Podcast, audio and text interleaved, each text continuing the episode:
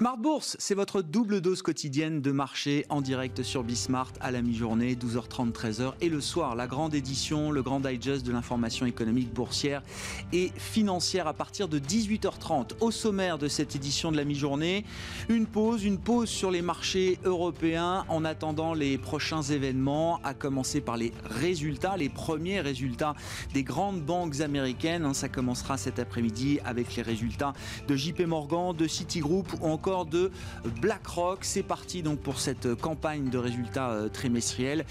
Que peut, que peut nous apporter cette, cette saison de résultats en termes d'informations pour les marchés hein, Des marchés qui ont déjà pris des, positions assez tranchées. Hein. Les gagnants de la pandémie, ce sont les valeurs euh, technologiques, digitales, le green également, hein, avec un, rallye des valeurs green aux États-Unis qu'on peut constater depuis euh, quelques semaines maintenant à l'approche de l'élection américaine. Le marché continue de délaisser majoritairement tous les secteurs stressés évidemment par euh, la pandémie.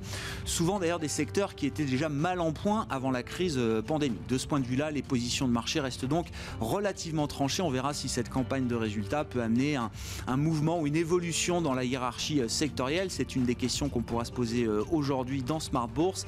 Et puis l'autre événement du jour à suivre, ce sera en début de soirée heure française, la keynote d'Apple avec les enjeux de la 5G. Apple qui va dévoiler une nouvelle gamme de téléphones 5G euh, évidemment.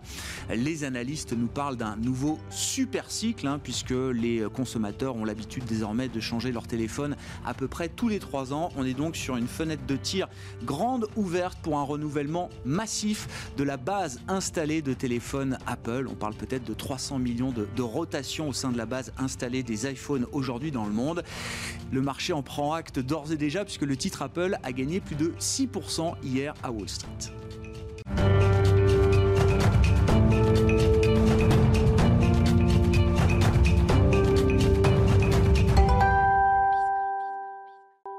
Mon ami, les infos clés à mi-séance sur les marchés, résumées par Nicolas Pagnès depuis la salle de marché de Bourse Directe. Tendance à la baisse à la mi-journée sur la place de marché parisienne. Les marchés accusent tout d'abord le coup de l'annonce de la prise de parole d'Emmanuel Macron demain soir. Une prise de parole du chef de l'État qui n'avait pas eu lieu depuis juin dernier, signe de la gravité de la situation sanitaire en France. Cette prise de parole qui intervient quelques jours après celle du Premier ministre qui confirmait lundi que la France se, se trouvait face à une deuxième vague forte et qui n'excluait pas de reconfinement locaux, laisse place aux spéculations et aux inquiétudes. Certains membres du gouvernement laisse en effet entendre que parmi les mesures débattues par la majorité, les reconfinements locaux, mais aussi l'application d'un couvre-feu dans certaines villes, notamment en Ile-de-France, sont à l'ordre du jour. Des mesures qui auraient un effet dévastateur pour une partie de l'économie française. Emmanuel Macron doit d'ailleurs tenir un conseil de défense aujourd'hui, mais assure pour le moment que son gouvernement veut à tout prix éviter un nouveau confinement généralisé. Dans ce contexte, les investisseurs parisiens sont prudents, d'autant plus que l'actualité des marchés se jouera cet après-midi avec l'ouverture de la saison des résultats et les publications trimestrielles de JP Morgan Chase, Citigroup ou encore Johnson Johnson. Johnson Johnson qui fait actuellement face à une maladie inexpliquée de l'un de ses patients tests dans le cadre de son expérimentation de vaccin contre le coronavirus. Le laboratoire annonce avoir suspendu ses essais cliniques pour le moment. Apple sera également suivi tout au long de la journée alors que l'inventeur de l'iPhone doit annoncer ce soir de nouvelles sorties et notamment présenter l'iPhone 12, le premier téléphone de la marque équipé pour la 5G. Et aux États-Unis, toujours les avancées en matière de plan de relance limité sont légères mais continuent à alimenter les espoirs des investisseurs. Le Sénat, qui affiche une majorité républicaine, a annoncé qu'il était prêt à voter les trois mesures chères à Donald Trump, à savoir l'aide au secteur aérien, l'aide aux petites entreprises américaines ou encore l'aide aux foyers américains. Aucun vote n'est en revanche prévu du côté de la Chambre des représentants pour le moment. En Chine, à présent, les espoirs de voir Xi Jinping annoncer de nouvelles mesures favorisant l'ouverture de l'économie chinoise aux investisseurs étrangers ont permis aux places de marché chinoises de voir leur capitalisation boursière dépasser les 10 000 milliards de dollars hier, une première depuis 2015. Les marchés chinois qui clôturaient à l'équilibre ce matin. Et en Chine, toujours les exportations grimpent de près de 10% sur un an septembre soit au niveau attendu par les économistes. Les importations s'envolent en revanche, attendues en hausse de 0,4%. Elles grimpent d'un peu plus de 13%, un chiffre qui s'explique par d'importantes importations de produits agricoles suite aux inondations dans le pays, mais aussi par l'achat de biens liés aux technologies dans un contexte de guerre commerciale avec les États-Unis. La Chine, qui selon le Guardian, aurait également demandé à ses usines d'arrêter immédiatement l'importation de charbon australien. Retour à Paris à présent du côté des valeurs. Sanofi annonce que le Dupixent qu'il développe avec Regeneron pour traiter l'asthme sévère chez les enfants obtient des résultats probants en essais cliniques. Unibail Rodamco annonce de son côté la cession d'un immeuble de bureau à des investisseurs institutionnels pour 620 millions d'euros. Airbus est tombé d'accord de son côté avec ses syndicats vis-à-vis de son plan de sauvegarde de l'emploi et Jeffries passe de sous-performance à conserver sur la valeur Technip FMC. Nicolas Pagnès avec nous en fil rouge tout au long de la journée sur Bismarck depuis la salle de marché de Bourse Direct. Pause sur les marchés européens à mi-séance. Le CAC 40 est en léger retrait autour de 4965 points. Et puis on attend une ouverture partagée à Wall Street. Notez que à 7 heures, le Nasdaq futur nous envoie un signal très positif puisqu'il progresse actuellement d'un peu plus de 1%.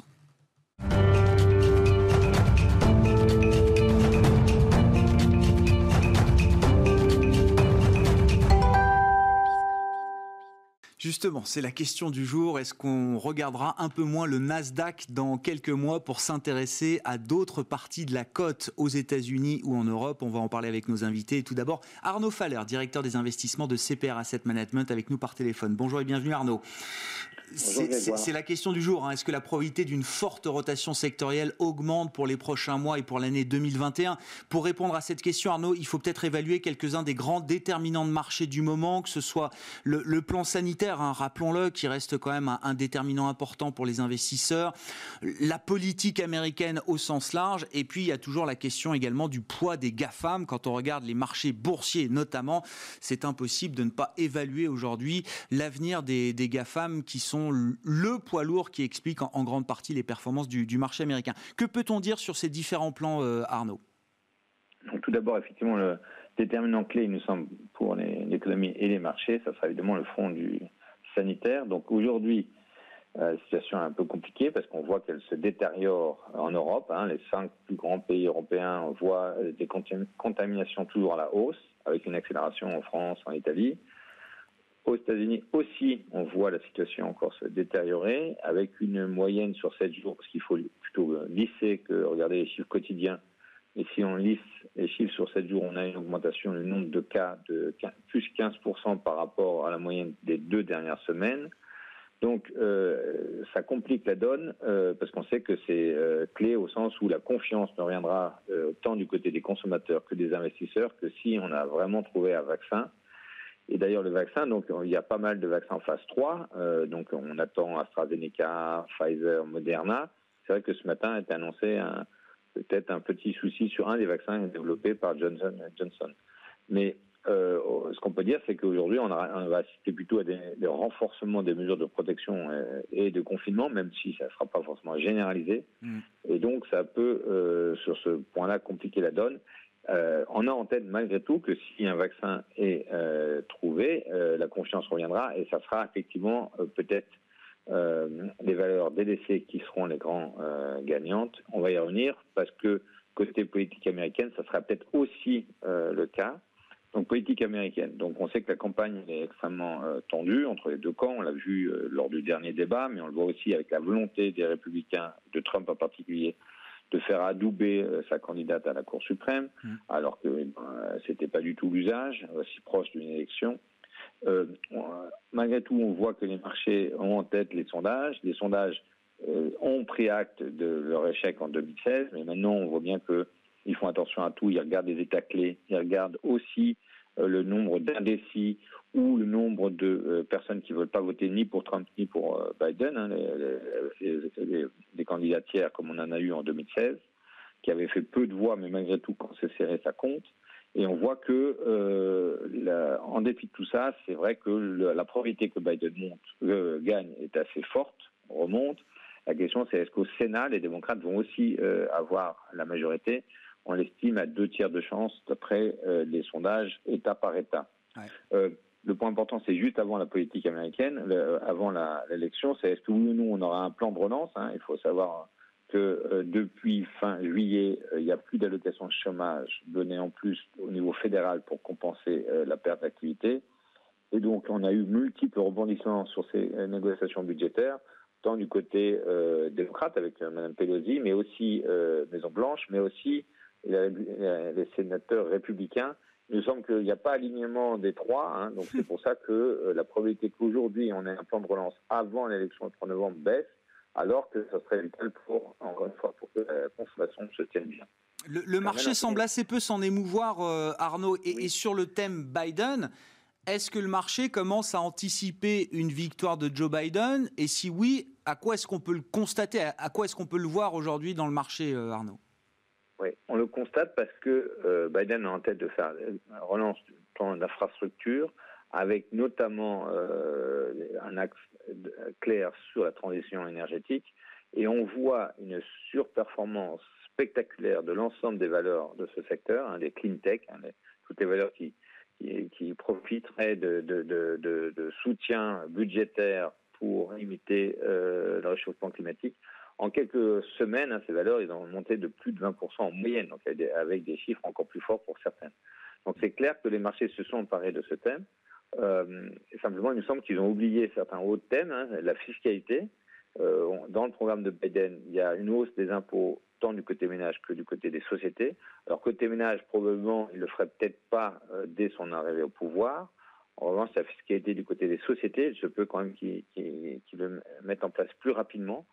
Et on, on imagine un taux d'impôt sur les sociétés passer de 21 à 28 de un, impôt minimum de 15% pour toutes les grosses sociétés, en l'occurrence ces sociétés qui font plus de 100 millions de profits. Mmh. Et là, il faut se rappeler que en 2000, euh, fin 2016, début 2017, les marchés avaient apprécié la baisse d'impôts sur les sociétés quand Trump l'avait mise en œuvre, hein, parce qu'on actualise des, évidemment des, dividendes ou des cash flows futurs avec un, taux d'info plus faible, et que là, pour l'instant, le marché euh, n'actualise pas la même chose pour euh, les années futures.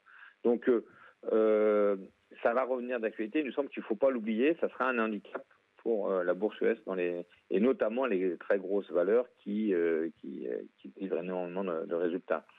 Et en plus, vous l'avez rappelé, le troisième élément, c'est le débat sur les GAFAM, où la Chambre des représentants, et notamment la Cour, la partie démocrate, a publié un rapport il y a quelques temps, 450 pages, hein, mais on voit bien qu'ils sont en tête que ce monopole a tellement euh, cru qu'on ne peut pas le laisser tel quel. Et euh, ils, ont, euh, ils font des recommandations, on verra s'ils sont mis en œuvre, mais en l'occurrence, les recommandations sont assez claires. C'est le premier point, interdiction pour ces, ces femmes d'acheter des concurrents, alors qu'on sait très bien qu'ils ont pu se développer en achetant des concurrents depuis depuis dix ans. Et deuxièmement aussi, en gros, et c'est peut-être le point le plus important, une séparation structurelle et une interdiction pour les plateformes d'opérer euh, dans les lignes de business voisines. Mm. Donc, euh, alors que l'ensemble des GAFAM l'ont plutôt fait. Donc, euh, le pire n'est jamais certain, c'est évident, mais la pression monte. Et or, comme les valorisations sont, sont bien tendues, c'est le point, franchement, le point à surveiller de près pour 2021. Dans un cadre où l'OCDE a publié hier, donc il n'y a pas encore eu accord, mais mm. Si Biden est élu, je pense que la volonté de multilatéralisme va l'emporter au détriment de ce que faisait euh, Trump. Et donc euh, l'OCDE a publié l'idée d'une taxe numérique mondiale et euh, on aurait une taxe sur les GAFA mondiales et, là aussi quelques nuages sur l'ensemble de ce secteur de la côte. Donc si on résume, tant du côté vaccin, si jamais il y avait une reprise grâce à, la découverte de vaccins, que du côté de la fiscalité qui serait défavorable aux sociétés les plus les plus larges qui qui ont des profits les plus forts que du côté de débats euh, réglementaires sur le monopole, il nous semble qu'il y a plus d'ombre maintenant à venir pour les prochains, pour les prochains mois sur, sur l'ensemble des valeurs qui ont le plus progressé aux États-Unis. Il faut se rappeler qu'on a bénéficié d'une reprise en cas, hein, avec des secteurs qui explosaient à la hausse euh, parce qu'ils bénéficiaient de la digitalisation au moment, en plus accentuée au moment de, de, du Covid, et puis des secteurs extrêmement délaissés. Donc la question, c'est aujourd'hui, la thématique extrêmement tendue, est-ce qu'on ne peut pas assister dans les prochains mois, alors pas tout de suite parce qu'il faut un déclencheur, que ce soit vaccin, euh, fiscalité euh, démocrate ou euh, débat sur le monopole, mais on pourrait assister à une, au moment où l'élastique est très très tendu, à une rotation de style ou de secteur assez violente, euh, parce que c'est évidemment c'était un, des, opérations assez consensuelles et quand, le consensus serait se révèle à l'opposé, euh, on a un mouvement très très fort dans l'autre sens. Est-ce qu'on peut juste, pour conclure, pour conclure Arnaud, est-ce qu'on peut juste définir un peu cette, euh, cette rotation, la qualifier Enfin, dans votre esprit, quelle forme est-ce qu'elle pourrait prendre? Euh, on ne parle pas d'une rotation d'une journée sur les marchés, hein, si je comprends bien, Arnaud. Hein. Ça serait, exactement. Cette fois-ci, ça serait un mouvement plus de fond. En gros, tous les secteurs délaissés, alors ceux sur lesquels il y a un business model qui est évidemment durable, ouais. mais, mais euh, malgré tout les business un peu délaissés, qui pourraient bénéficier cette fois-ci de, rattrapage alors qu'ils ont complètement été oubliés sur la, période, au détriment de, de, valeurs qui n'ont pas, pas arrêté de progresser euh, depuis, depuis plusieurs années. Ça ne veut pas dire que sur les indices, on n'aurait pas forcément de, de, très grandes variations. Sur les indices, on aurait moins de grandes mmh. variations, mais c'est à l'intérieur des indices qu'on pourrait avoir euh, bah, des rotations très fortes. Euh, sur, lesquelles il faut vraiment bien se positionner. Encore une fois, c'est un peu tôt, mais le nombre de facteurs déclenchants euh, au préalable qui vont être mis à œuvre avant cette rotation augmente. Ah Donc il faudra surveiller de près. Effectivement, c'est la grande question pour 2021. Est-ce que ce sera le, mouvement de fond des, marchés euh, en 2021, ce thème de la rotation sectorielle? Merci beaucoup Arnaud. Arnaud Faller avec nous par téléphone, directeur des investissements de CPR Asset Management dans Smart Bourse à la mi-journée.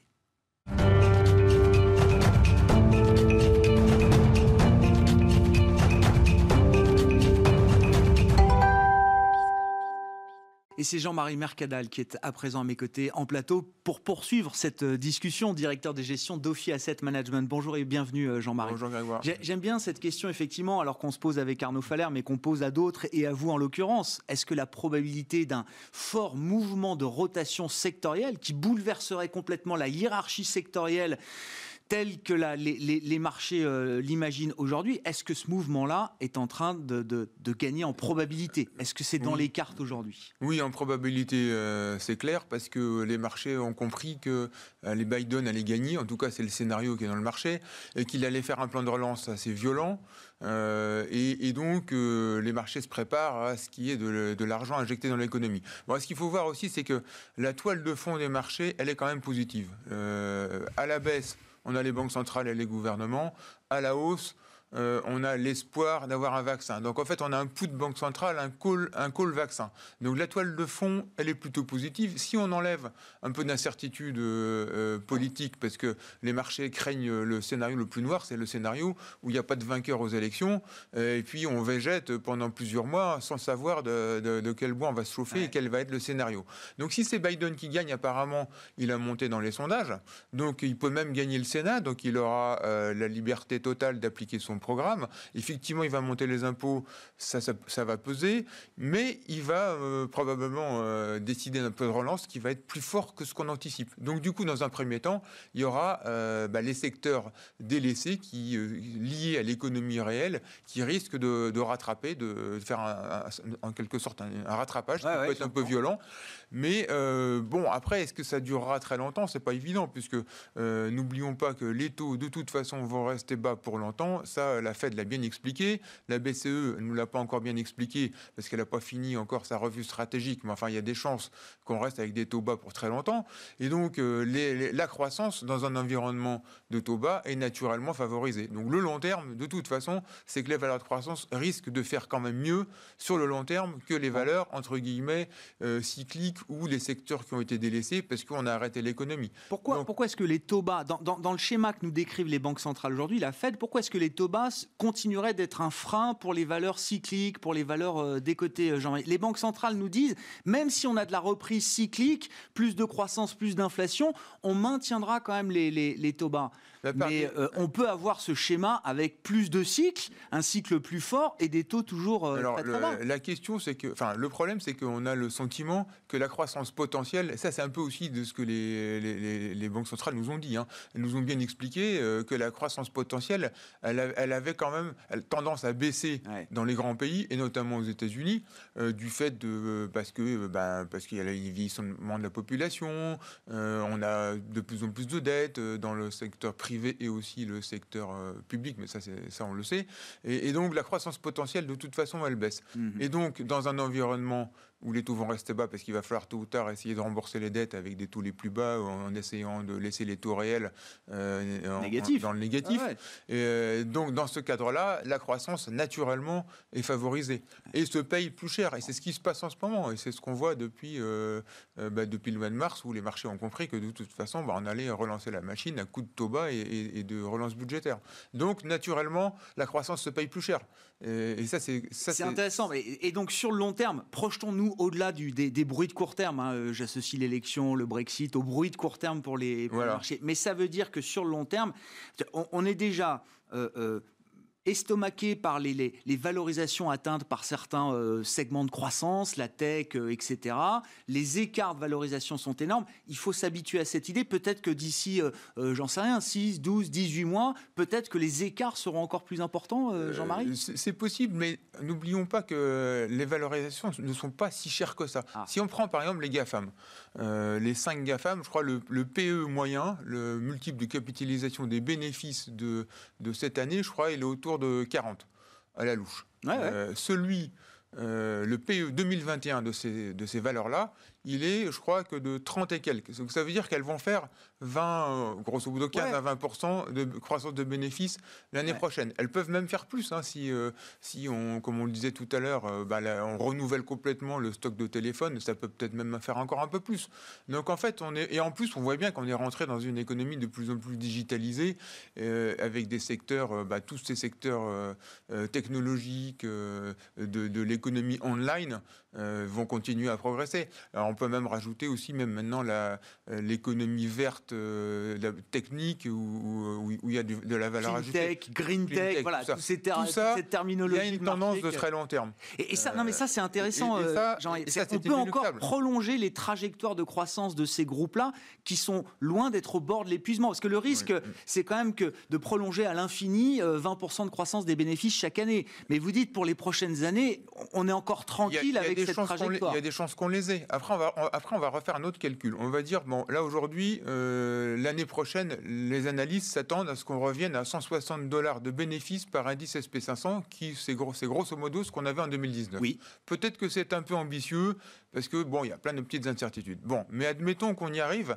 Et après, qu'est-ce qu'on se dit? On dit, ben voilà, on a devant moi, j'ai 7 ans, 8 ans, euh, ces bénéfices, ils peuvent peut-être doubler dans les 7-8 ans, même s'ils viennent d'autres secteurs nouveaux, etc. Donc je dis, ben voilà, dans, dans 7-8 ans, ces bénéfices par indice, ils seront peut-être autour de 300 dollars. 300 dollars avec un PE de 20, parce que justement, je sais que les taux vont rester bas pendant longtemps. Donc je, dis, bah, le marché, je le paye 20 fois les résultats de dans 7-8 ans.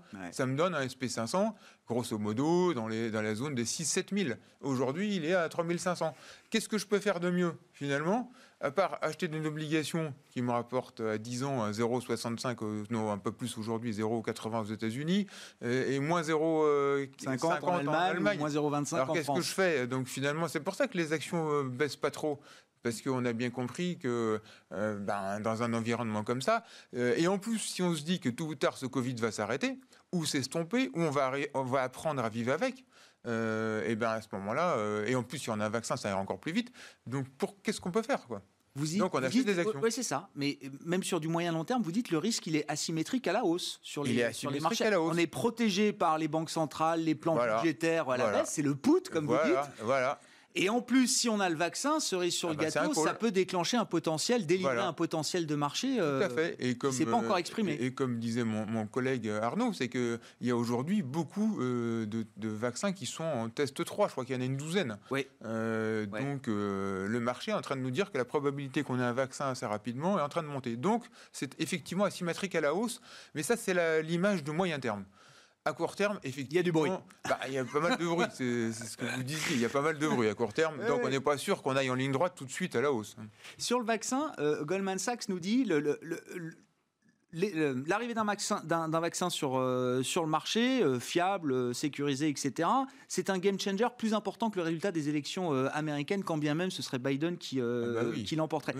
comment se fait-il que le marché qui suit quand même le secteur pharmaceutique, qui suit les discours des Moderna, AstraZeneca, Pfizer, n'ait pas commencé à anticiper la mise sur le marché de ce vaccin. Je crois que c'était AstraZeneca l'autre jour, dans une communication financière, qui nous disait, avant même d'avoir euh, finalisé la mise au point de son vaccin et de l'avoir vendu, qui nous disait en juillet 2021, j'aurai déjà des effets bénéfiques sur mes comptes du vaccin euh, anti-Covid que je vais mettre sur le marché. Comment le marché n'anticipe pas justement bah, cette situation? je, pense que dans le marché, euh, enfin, les, valeurs pharmaceutiques sont, sont comment dirais ont été un peu délaissées par certains côtés, mais elles sont quand même pas non plus donné. Hein. Non, mais je, parle pour l'ensemble des euh, secteurs. Pourquoi le marché n'anticipe euh, bah, pas aujourd'hui l'arrivée du bah, vaccin dans les prochains mois? ça, commence. Bah, ça commence un peu parce que je regardais par exemple les valeurs complètement délaissées. Les valeurs, euh, il y, a, un, indice aux États-Unis, je crois qu'il s'appelle le code Bloomberg, c'est JET, c'est l'aviation. Oui. il a déjà quand même rebondi de, de 40 à 50% depuis les plus bas. Hein. Il y a un plan de soutien sur l'aéronautique oui, oui, aux États-Unis. Mais euh, après, regarde Travel and Leisure. C'est donc les voyages, les hôtels et tout. Euh, moi, je me rappelle plus, mais il a quand même bien rebondi aussi. Donc, donc ça commence quand même. Euh, alors, ça a moins rebondi que la tech moins rebondi que Apple qui a doublé. Euh, mais ça n'a pas rien fait. Quoi. On n'est pas au plus bas, comme par exemple les banques européennes, on est au plus bas. On est au plus bas du mois de mars. Les, histoires de survivants là sont en train de remonter, de remonter un peu les banques européennes, c'est encore au plus bas du mois de mars. Le, travel, travel, and leisure, ça a déjà repris euh, pas mal, je ne sais plus exactement. Euh, les, jets, les avions, ça a déjà remonté aussi. Peut-être pas 50, je me suis peut-être trompé, mais enfin, ça a quand même déjà bien remonté. bon, il y a, des, prémices de quelque chose. Il y a des prémices, et alors effectivement. Derrière la hausse d'Apple de 6% hier, j'entends, voilà, on voit la hausse d'Apple 6%, c'est la première capi du monde, mais vous dites derrière, il y a quand même des choses qui ça, Ça s'est quand même repris. bon, après, euh, il y a encore du potentiel. Hein. Si, le marché euh, y croit de plus en plus à, ce vaccin, euh, à ce moment-là, ça va continuer. Mais je ne pense pas que ce soit les secteurs de long terme. Et est-ce que ça veut dire que dans ce moment un peu tactique, là, L'Europe a une vraie carte à jouer sur le plan boursier, Alors, euh, Jean-Marie Ça dépend. On nous dit que c'est toujours plus value l'Europe. Alors oui, c'est vrai parce que, enfin oui et non, parce que si on regarde par exemple le CAC 40, euh, un, tiers du CAC 40 c'est du luxe et de la cosmétique, hein. donc ça c'est pas vraiment euh, value. Hein. Le, poids des banques n'a cessé de diminuer, donc. Bah oui, c'est tout petit maintenant les banques. Ce qui est value, c'est les banques, l'auto, l'industrie, l'énergie, l'énergie et l'énergie. Peut-être c'est pas trop cher non plus. Hein. Euh, bon, après, c'est pas forcément euh, suivant les, les, c'est pas forcément ce que les investisseurs recherchent aujourd'hui parce que c'est considéré comme euh, une économie pas très verte. après, il faut regarder parce que peut-être que c'est les valeurs pétrolières qui vont investir le plus dans, dans, l'énergie verte aussi en volume. Hein. Donc, il y a peut-être des choses à faire aussi. Bon. Donc le retour en grâce peut-être de certains secteurs, mais sur une phase tactique, sur du moyen long terme. Sur, du, euh, sur des, ouais, sur la croissance a euh, encore de beaux jours devant. Sur des rebonds peut-être de, de 3-6 mois, c'est tout à fait possible. Mais sur le long terme, dans un environnement où la croissance potentielle elle a baissé aussi en, Europe, hein, et, où les taux vont rester à zéro, bah, on va payer cher là où il y a de la croissance, et ça va se payer plus cher. Et donc euh, il y a une réalité dans la toile de fond qu'il faut pas. C'est logique. Qu'il faut pas oublier. Et il y a une toile de fond très positive pour les actions. Hmm. c'est asymétrique à la hausse aujourd'hui, mais à court terme, on a plein de petits bruits qui font qu'on n'est pas à l'abri de, corrections euh, un petit peu violentes. Bon, je pense pas trop, mais un, petit peu. Merci beaucoup Jean-Marie. Merci, pour euh, vos, vos, éléments d'analyse sur la situation de marché, le court terme, le bruit de court terme et les perspectives de moyen long terme avec Jean-Marie Mercadal, directeur des gestions d'Ophi Asset Management dans Smart Bourse. À la mi-journée, on se retrouve ce soir en direct à 18h30.